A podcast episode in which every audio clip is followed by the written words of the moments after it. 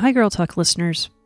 As many of you know, Hannah and I both live in the Twin Cities in Minnesota, where there's been a lot going on. George Floyd, an unarmed black man, was murdered by police in Minneapolis on Monday, May 25th. In the wake of George Floyd's death, Minneapolis and St. Paul experienced protests that spread across the country.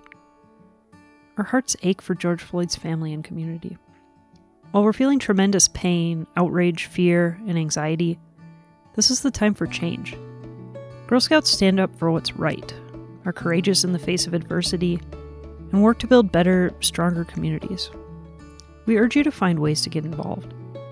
Join together with your family, friends, and neighbors to support your community and advocate for what you believe in. We won't be posting an episode this week.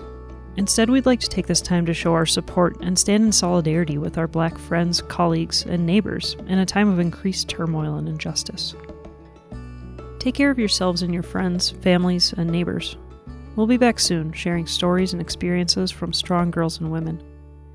In the meantime, check out the show notes for a link to the Girl Scouts River Valleys Takes Action resource page. We'll see you soon.